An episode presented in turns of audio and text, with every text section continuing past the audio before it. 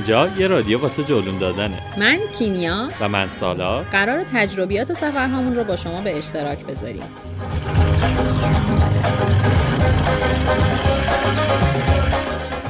محوریت رادیو جلون روی گپ و گفته. قرار یه مقصد یا یه موضوع در مورد سفر رو انتخاب کنیم و در موردش گپ بزنیم.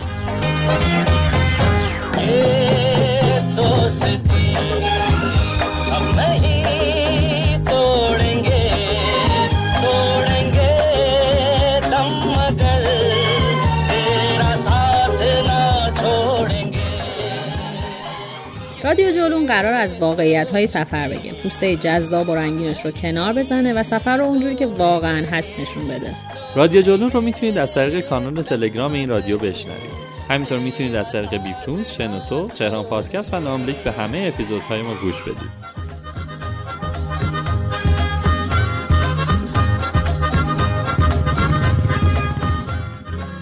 اگر از جولون دادن لذت می‌برین شنیدن رادیو جولون رو به دوستاتون هم توصیه کنید. حالا وقت جلون دادنه.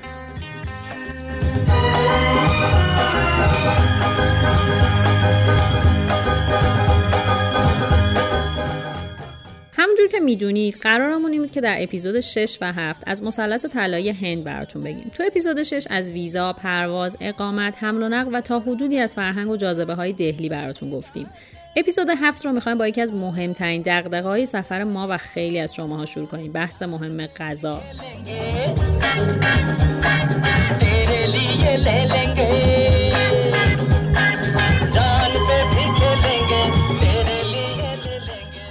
شاید این پیشنهاد یکم عجیب به نظر بیاد ولی اگه گیاهخوار نیستید و با پروازهای ایرانی به سمت دهلی میرید حتما حتما چلو گوش سفارش بدید و سعی کنید نهایت لذت رو ازش ببرید. که پاتون که تو هند بذارید دیگه از این خبرها نیست. غذاهای هندی به دو دسته کلی سبزیجات و مرغ تقسیم میشه. در سر تا سر هند بجز گوا البته نمی‌تونید رستوران عادی رو پیدا کنید که گوش سرو کنه. یادم بعد از سه چهار روز که از اقامت اون گذشته بود از اون سمت خیابون یه نگاهی به مکدونالد انداختیم و گفتیم خب امروز دیگه بریم گوش بخوریم. نمی‌دونین صحنه دیدن منو مکدونالد که فقط مرغ داشت چقدر از لحاظ روحی آزار دهنده بود. ببین دقیقا ما هم تجربهمون همین بود. انقدر داستان رو باور نکرده بودیم که بعدش رفتیم به برگر کینگ و سابوی هم سر زدیم و دیدیم بله اوضاع واقعا ناراحت کننده است.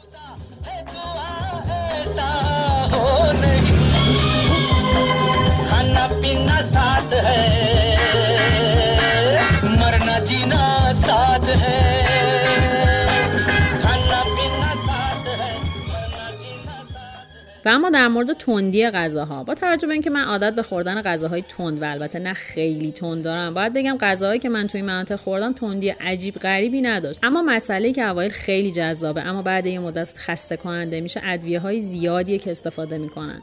تجربه من اینجوری بود که اوایل به نظرم غذاها خیلی خوشتم و جدید بود اما بعد چند روز دلم خواست یه غذایی بخورم که هزار تا مزه نده.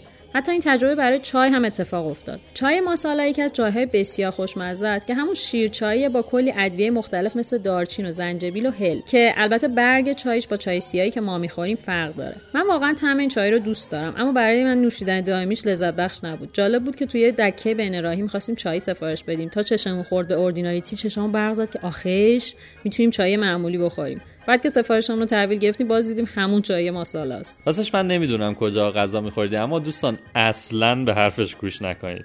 غذا هندی به شدت تنده. این تندی هم که میگم تندی فلفل نیست که بگین خوشمزه است و طعم داره.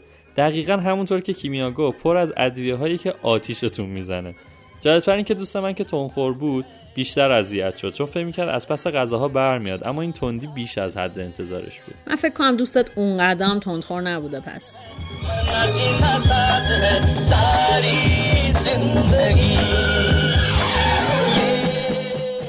اگه می‌خواین کمی محتاطتر شروع کنین می‌تونید برید سراغ بریانی. بریانی برنجی که با سبزیجات و سسهای مختلف تعمدار میشه و روش های پخت زیادی هم داره. مثلا طعم بریانی های دهلی با هیدرآباد کاملا با هم فرق دارن. معمولا این غذا ادویه عجیبی نداره و برای ما یکم قابل تحمل تره بریانی رو می‌تونید به صورت گیاهی یا با مخلوط مرغ سفارش بدید. اینم بگم که انواع این غذا رو می‌تونید توی بلوچستان خودمون و رستوران پاکستانی های آبادان هم پیدا کنید. یکی از غذاهای معروف و نسبتا آشنای هندی مرغ تندوری است که بسیار هم لذیذه. برای درست کردنش مرغ که معمولا استخون داره رو تو کشک میخوابونن و ادویه فراوون بهش می‌زنن. تا رنگش قرمز میشه و تو تنور با حرارت بالا میپزن. تو شهر مدارا که بودیم رفتیم به رستورانی که توی review ها گفته بودن اگه بهش بگین غذای غیر بیار گوش می‌کنه. اونجا دوستم تندوری سفارش داد و اصرار که no spicy. طرفم گفت sure sure no spicy. بعد که غذا رو آورد دیدی با اولین لقمه تو چشاش اشک جمع شد از تندی به سرفه افتاد. یارو رو که صدا کردی این گفت خب من به آشپز گفتم هیچ ادویه‌ای به مرغ نزنه. اما این مرغ رو از شب قبل توی مواد میخوابونن. حالا شما تصور کنین چهره ما چه شکلی بود.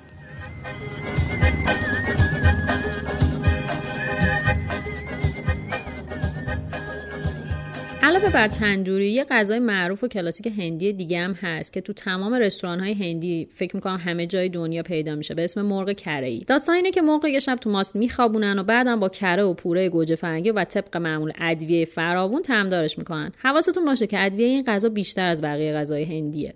هندی هم مثل ما همراه غذاشون نون یا برنج می‌خورن. اما از اونجایی که بیشتر غذا با نون سرو میشه انواع نون رو می‌تونید تو هند پیدا کنید. یکی از معروف ترین نون ها نون پوری هستش که نونای گرد پف کرده است و مصرفش هم معمولا اینجوریه که با انگشت سوراخش می‌کنن و می‌زنن تو سس ها و خورشت های مختلف. یه مسئله مهم اینه که پیشنهاد می‌کنم توی هند در مورد غذاهای خیابونی یکم محتاطتر عمل کنید.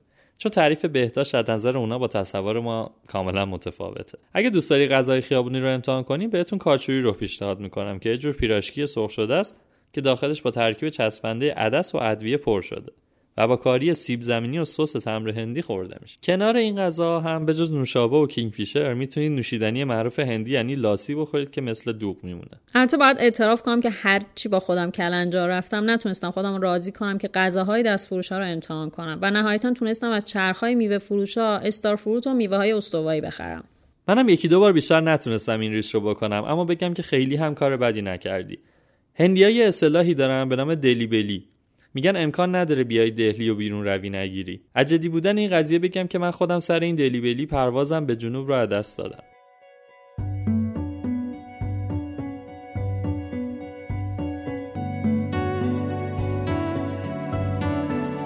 کچی دوریوں دوریوں دوریوں سے مینو تو باندھ لے۔ پکی یاریوں یاریوں یاریوں فاصلے۔ اے ناراضگی کاغذی ساری تیری۔ میرے سونے سن لے میری۔ دل دیاں گلا۔ بگذاریم که این روزها و با این قیمت دلار همه چی گرونه. اما وعده های غذایی تو هند خیلی گرون نیستن. شما توی یه رستوران معمولی و تر و تمیز می‌تونید این غذاهایی رو که گفتیم در حدود 300 تا 500 روپیه پیدا کنید که میشه در حدود 5 تا 8 دلار.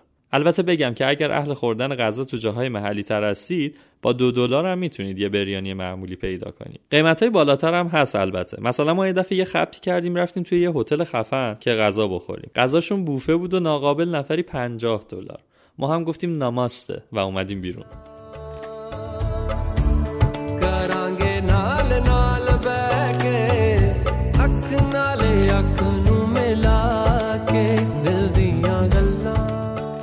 مهد و سرزمین یوگاست یکی از دلایلی که خیلی ها به هند سفر می‌کنن یوگا و علل خصوص شرکت در دوره های ویپاسانا است.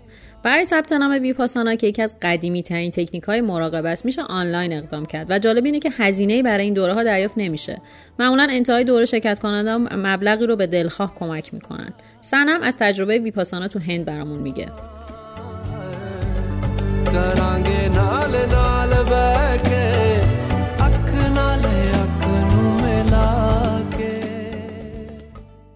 سلام به همه دوستان من سنم هستم. ویپاشنا در واقع به معنی دیدن حقیقت هر چیز آنطوری که هست هست و ده روز من تو مرکز مدیتیشن شهر ایگاتبوری بودم که فاصلش از بمبئی دو ساعته و در واقع مرکز اصلی مدیتیشن هستش. و باور کنین از سختترین کارهایی بود که تو عمرم انجام دادم و واقعا واقعا واقعا سخت بود. من ده روز ساعت چهار صبح پا شدم.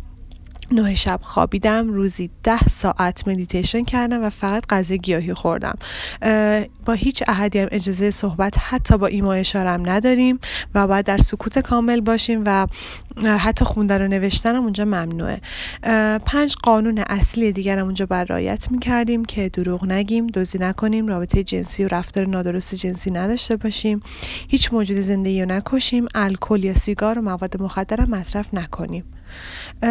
تجربه من. در واقع خب من مطمئنم هر کسی تجربهش متفاوته با یه شخص دیگه. خیلی از من پرسیدن که واقعا چه فرقی کردی یا چی به دست آوردی. واقعا نمیشه گفت و یه سری تغییرها رو خودت تو خودت باید حس کنی با توجه به اون هدفی که از اونجا رفتن داری. حتی به نظر من هیچی هم به دست نیاری. ده روز در آرامش بودی. دور از موبایل تلگرام اینستاگرام ماشین شهر دود. و فقط و فقط روی خودت تمرکز می‌کنی. کاری که خیلی از ما دیگه این روزا به, به ندرت واقعا انجام میدیم. وقتی تکنیک ویپاشنا رو شما تمرین می‌کنین مثل اینکه با تکنیک آناپانا شما آماده ویپاشنا میشین و آماده جراحی میشین. با تکنیک ویپاشنا جراحی میشین و با تکنیک متا بخیه زده میشین. این کاریه که کلا شما تو ده روز انجام میدین و باعث میشه که کلی از چیز منفیتون از بدنتون خارج بشه که ممکنه هر کسی تجربه داشته باشه. سردرد پادرد کمردرد عطسه سرفه خنده گریه. فقط یه وسیله که این انرژی از بدنت خارج میشه. و من خودم تجربم گریه بود البته. واقعا نمیتون توقع داشته باشین که توی ده روز همه این مشکلاتی که دارین حل بشه یا همه چیزای منفی از بدنتون خارج بشه ولی خب این یه شوره فوق العاده خوبیه که هیچ هزینه ای هم واسهتون نداره.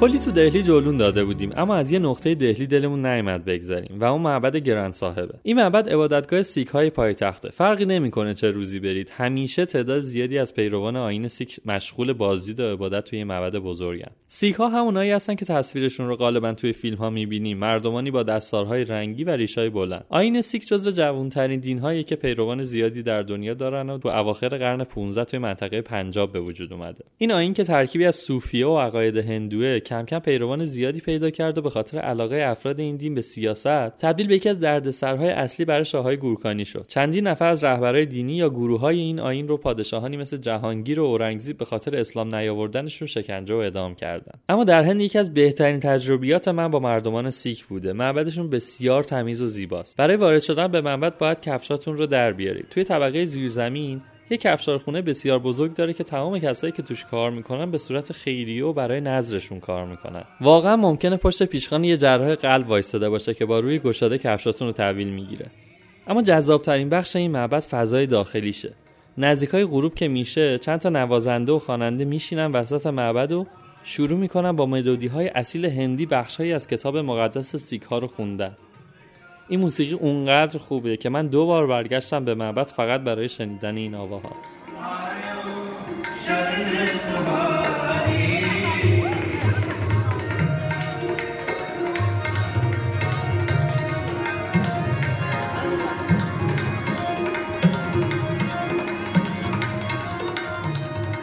سلام من مصطفی.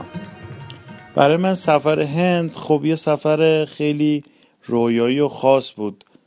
وقتی که تو کوچه پس کوچه های دهلی را می‌رفتم و با مردم گپ می‌زدم همش به این توجه می‌کردم که مردم چقدر شاد لباس پوشیدن و چقدر زندگیشون رنگی رنگیه. و همش هم تو این فکر بودم که خب مردم اینجا هیچی ندارن هیچ رفاهی ندارن هیچ تفریحی ندارن ولی چقدر شادن و با زندگیشون دارن حال می‌کنن. و از زندگیشون چی می‌فهمن؟ یه ذره که گذشته تعداد روزای سفرم زیاد شد یهو به خودم اومدم دیدم شاید بهتر باشه که یکی از من بپرسه که خب تو از زندگی چی فهمیدی؟ مردم هند خیلی خوب بلدن واقعا که تو لحظهشون زندگی کنن و با هر چی که دارن شاد باشن و خوش بگذرونن.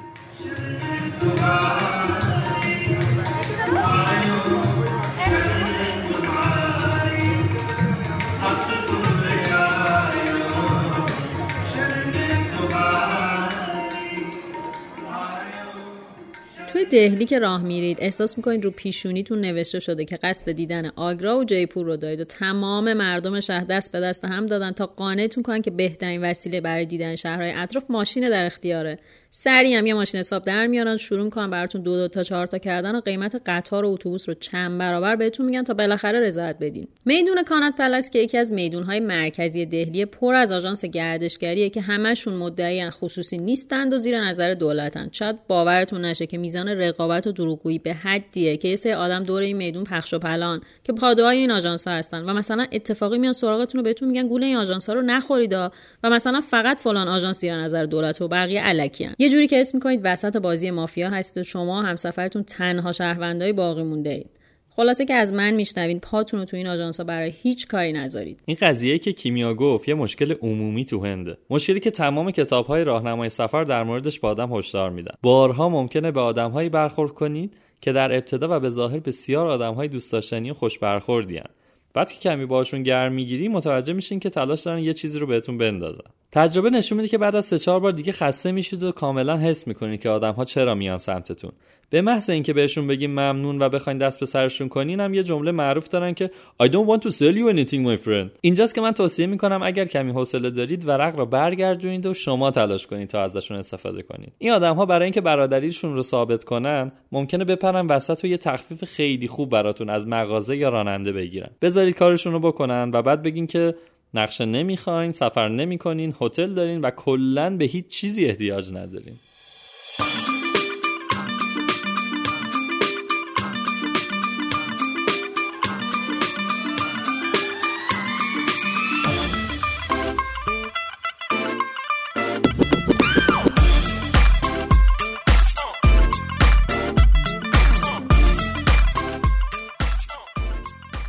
رفتن از دهلی به آگرا یکی از معقول ترین وسیله ها قطاره که برای خریدن بیلتش کافیه برید طبقه دوم ایستگاه قطار اولد دهلی. تکرار می‌کنم طبقه دوم ایستگاه قطار اولد دهلی.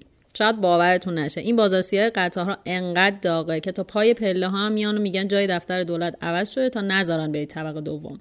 پیشنهاد می‌کنم بلیط رو از روز قبل تهیه کنید تا برای ساعتی که می‌خواید حتما بلیط گیرتون بیاد و یادتون باشه قطار رأس ساعت حرکت می‌کنه. پس محض احتیاط زودتر اونجا بشه تا زمان حرکت از ایستگاه شلوغ دهلی که هر طرف رو نگاه می‌کنید آدم نشسته رو زمین لذت ببرید. اگه تصورتون از قطار سواری تو هند شبیه اون قطاراست که همه تو عکسا دیدیم و یه سری آدم از همه طرفش آویزون هستن باید بگم که تو قطار دهلی به آگرایی که من سوار شدم از این خبرها نبود. مخصوصا اگه قسمت تهویه دارش سوار بشید میشه گفت مثل قطار خودمون بودش. با این تفاوت که مثل قطار بانکوک به چیانگ مای که تو اپیزود دو گفتم ازش قطار کوپه نداره و همه همجوری دور هم سفر می‌کنن. و اون قسمتی که تو قطارهای ما راه رو محسوب میشه دو طبقه تخت گذاشتن. البته که تمیزی قطارهای تایلند کجا و این کجا. قسمت های بدون تهویه هم دو هستن. یه مدل تختدار و یه مدل اتوبوسی. سیستم راه‌آهن هند جز بزرگترین شبکه های راه‌آهن دنیاست. و کلی رکورد توی این زمینه داره. حدود یک و چهار دهم میلیون نفر توش کار می‌کنن و با 8421 میلیون نفر مسافر در سال نقش مهمی رو در حمل و نقل هند ایفا می‌کنه. توی هند از قطارهایی که با سرعت 10 کیلومتر در ساعت حرکت می‌کنن هستن تا قطارهای سری و سیر و خفن و حتی نمونه های سوپر لاکچری. سیستم فروش بلیت قطارشون هم به شدت منظمه و اگر بتونید فرد یا آژانسی رو پیدا کنید که اکان داشته باشه می‌تونید از ماها قبل بلیتتون رو رزرو کنید. برای مسیر بین دهلی تا آگرا و بالعکس حتما تلاش کنید تا قطار بوپار شاتابدی یا همون قطار سری و سیر بگیرید که مثل قطارهای اتوبوسی خودمونه و شما رو در عرض سه ساعت از دهلی میرسونه آگرا. قبل از گرفتن قطار هم حتما به ایستگاهش دقت کنید چون خود دهلی دست کم سه تا ایستگاه قطار مهم و پر رفت آمد داره. توی هند کلا هر وسیله‌ای که non AC یا بدون تهویه باشه به شدت داغون و غیرقابل تحمله. اصلا فکرش رو هم نکنید که با این قطارها سفر کنید. adventure و تجربه و cool بازی یه چیزه. اینکه شما برای کل سفرتون توان ادامه دادن داشته باشید یه چیز دیگه.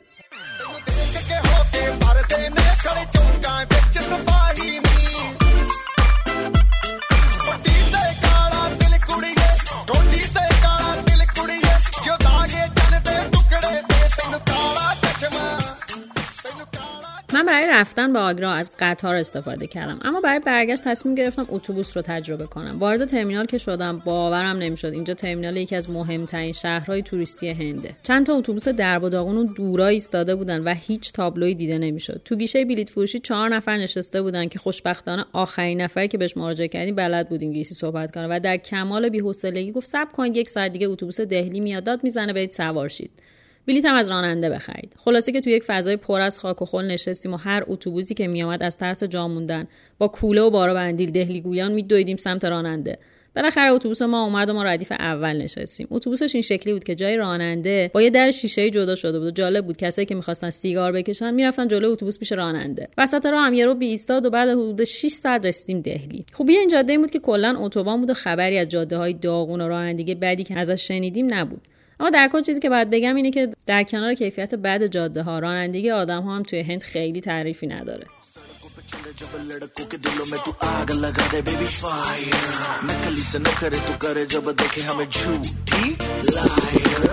काला चश्मा जचता तेरे मुखड़े पे। जैसे काला दिल जचता है तेरे चमके अपनी अदाओं से ज़्यादा नहीं तो दस बारह लड़के तो मार ही देती होगी तू दिन में। जैसे छत्तीस फिरते हैं, मेरे वर्गी और न होनी वे वर्गी, और न होनी वर्गी, और न होनी। ما از ایستگاه قطار که بیرون اومدیم انقدر گرسنه بودیم که فقط به پیتزا فکر می‌کردیم. یه توک توک گرفتیم و رفتیم خیابون تاجگنج نزدیک تاج محل. در واقع اکثر رستوران های معروف هم همون اطراف هستن. خلاصه بعد شام چند تا هتل دیدیم و بالاخره یه هتل چهار ستاره انتخاب کردیم که قیمتش مثل هتل دهلی برای دو نفر شبی چهل دلار بود که با چونه رسیدیم به همون سی دلار دهلی. البته اصلا کیفیت هتل دهلی رو نداشت و مهمترین نکته این بود که هتل دهلی ما با وجودی که وسط یکی از شلوغترین مناطق دهلی بود اما خیلی ساکت بود. اما تو هتل آگرا تا خود صبح با صدای بوق خوابیدیم. حالا که صحبت از بوق شد اینو بهتون بگم که شاید اگر تو تهران یا شهرهای بزرگ زندگی می‌کنید فکر می‌کنید به این صدا عادت دارید و این مسئله به نظرتون مهم نمیاد. اما اگه تصمیم به سفر به هند دارید باید بشینید جدی جدی در موردش فکر کنید. باور کنید جدی دارم میگم. صدای بوق توی هند از اونی که می‌تونید تصورش رو بکنید مسئله مهمتریه. تصور کنید تمام جمعیتی که تو خیابونهای شلوغ هند سوار کامیون، ماشین، اتوبوس، دوچرخه، توک توک و هر وسیله نقلیه دیگه میشن ابزار معاشرتشون بوغه. دیگه تو خود حدیث مفصل بخوان. شاید باورتون نشه ولی ما چند روز بعد از اینکه از هند اومدیم گذرمون به حسن آباد و خیابون حافظ و کلا مرکز شهر تهران خورد و مدام می‌گفتیم آخیش عجب سکوتیه اینجا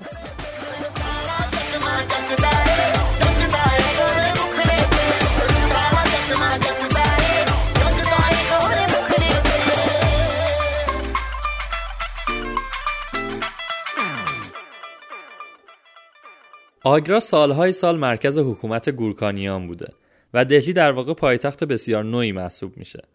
تاریخ این شهر با شاه جهان گره خورده. کسی که سالها اینجا حکومت کرد و ساختمانهای متعددی هم ساخت. یادتونه تو قسمت قبلی گفتم که قلعه سرخ دهلی رو لازم نیست ببینین؟ دلیلش اینه که قلعه قدیمی تر اینجاست. قلعه آگرا بسیار جای توریستی و از لحاظ امنیتی مهمیه. در نتیجه سعی کنید وسایل و کیفاتون رو توی هتل بذارین و بعد برین قلعه. قلعه آگرا یه ساختمان تو در تو و بسیار زیباست. جزئیات معماری اونقدر زیاده که واقعا وقت نمی‌کنید تا همش رو ببینید. اما از چند تا تالار و ایوان که بگذرید می‌رسیم به جذاب ترین جای قلعه یعنی ایوانی که منظری نفسگیر از تاج محل داره. منظری که برای من به شخصه هم با شکوه بود و هم غم برای قلعه آگرا یه صبح تا ظهر کامل وقت بذارین و حسابی داخلش بگردین به سنجاباش غذا بدین و از فضا لذت ببرین یه تجربه بی‌نظیر و منحصر به فرد هست که فقط شما به عنوان یه فارسی زبان می‌تونید اونجا داشته باشید. سر تا سر بالای دروازه ها و دیوارها شعرهایی در وصف قلعه و شاهجهان و باقی پادشاهان به زبان فارسی نوشته شده که فقط شما می‌تونید بخونیدشون. برای اون دوستانی که فکر می‌کنن ما نجات پرستیم بگم که قرنها زبان دیوانی و رسمی هند پارسی بوده.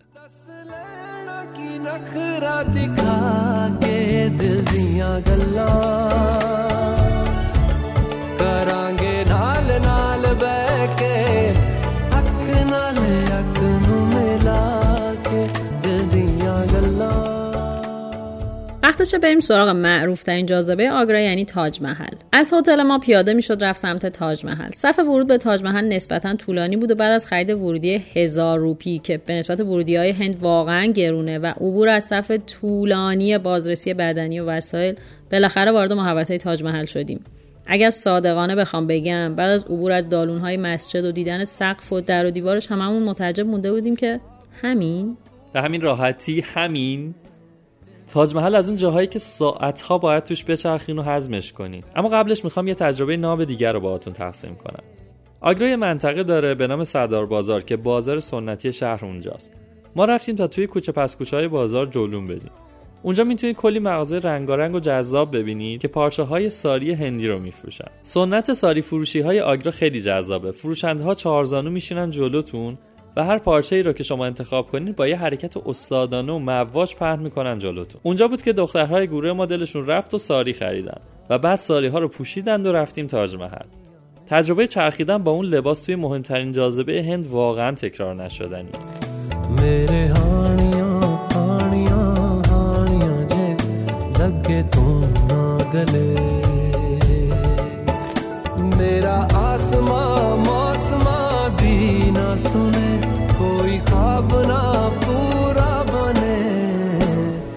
برای ورود به تاج محل سه تا در وجود داره. اما من توصیه می‌کنم که از در شرقی بریم. بلیت فروشی در شرقی چند صد متر قبل از ورودی اصلیه. به همین خاطر معمولا بسیار خلوتتر از درهای جنوبی و غربیه. بلیتتون رو که گرفتین حتما با مسئول اونجا وسایلتون رو چک کنید که اجازه داریم ببرین تو یا نه. تاج محل یکی از نمونه های معماری باغ ایرانیه. داستانش رو شاید شنیده باشین که شاه جهان اینجا رو به عنوان آرامگاهی برای ملکه ایرانی دوست داشتنیش یعنی ممتاز محل ساخته که موقع تولد چهاردهمین فرزندشون بله درسته چهاردهمین از دنیا میره. ساخت بنای اولیه حدود 11 سال طول می‌کشه. اما تکمیل کل مجموعه در حدود 21 سال ادامه داشته. به پول امروز چیزی بیشتر از 800 میلیون دلار هزینه این بنا شده. به همین دلیل و شاید به دلیل شایعی که امروزه هست که قصد داشته بدل سیاه رنگ اون رو هم اون سمت رودخونه جمونا بسازه پسرش اورنگزیب بر علیه شاه شورش می‌کنه اون رو تا آخر عمرش در قلعه آگرا زندانی می‌کنه. دلیلی که سالار گفت منظره تاج محل از قلعه غم هم همینه. چون در تمام 8 سال پایانی عمرش اون منظره تنها چیزی بوده که شاه جهان از تاج محل نصیبش شده.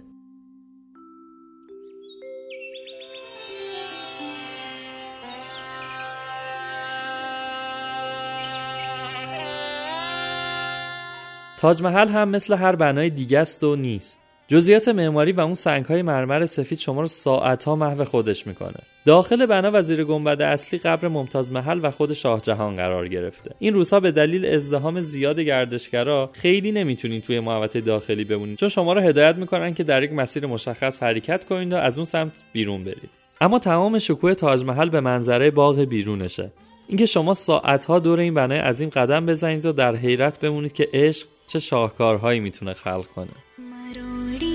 കലായി മോരി മറുപടി കലായി മോരി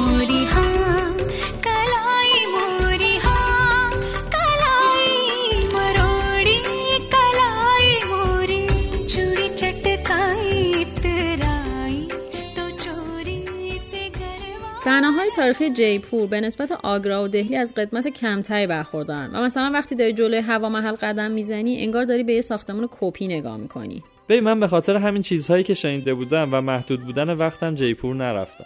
راستش خیلی چیزی رو هم از دست ندادی. اگه دهلی و آگرا رو خوب ببینید می‌تونید از جیپور چشم پوشی کنید چون قیمت ها هم به nسبت اون دوتا شهر خیلی بالاتره. مگر اینکه بخوایم برین رانتامبور به ملاقات ببرهای هندی که بحثش مفصله و بعدها میایم سراغش. तेरी बाहों में है मेरे दोनों जहां तू रहे जिधर मेरी जन्नत वही برای من هند از اون جاهایی که مرور خاطراتش خیلی شیرین از لحظاتی که اونجا داشتم تجربهش میکردم آره ولی با تمام اون سختی ها بعد از سه سال که از سفرم میگذره هنوز هم گاهی میرم سراغ اوتهام و یه دونه از اوتهایی رو که همراه هم آوردم روشن میکنم و غرق میشم در خاطرات هند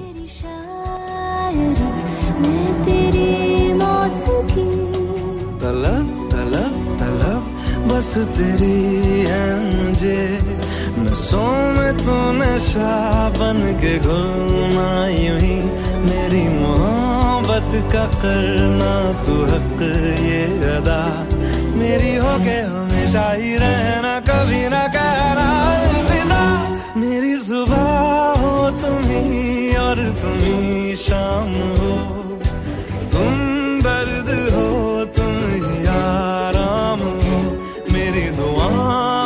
से आती है बस ये सदा। मेरी हो गए हमेशा ही रहना, कभी ना कहना।